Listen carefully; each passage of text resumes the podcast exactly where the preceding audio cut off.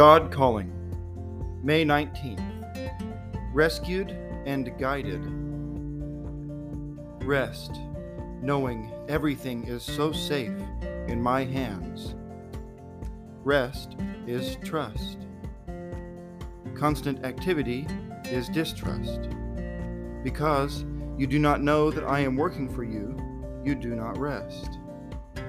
Inactivity, when you lack that knowledge, is the result of despair, not trust. My arm is not too weak to save you.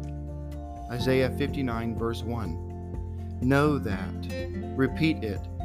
Rely on it. Welcome that knowledge. Delight in it. This truth is like hope thrown out to a drowning man. Each time you repeat it, it is like pulling him one step closer to the shore and safety. Let that illustration teach you a great truth. Lay hold of the truth, pray it, affirm it. Hold on to the rope. Your attempts to save yourself are so foolish.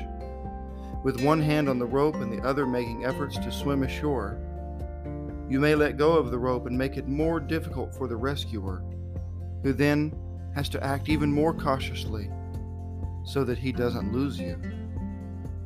Life does not consist only of storms and chaos.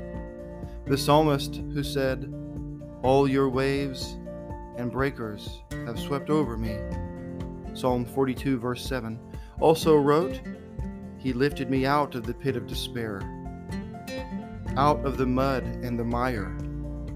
He set my feet on solid ground and steadied me as I walked along. Psalm 40, verse 2. Think about that wonderful truth.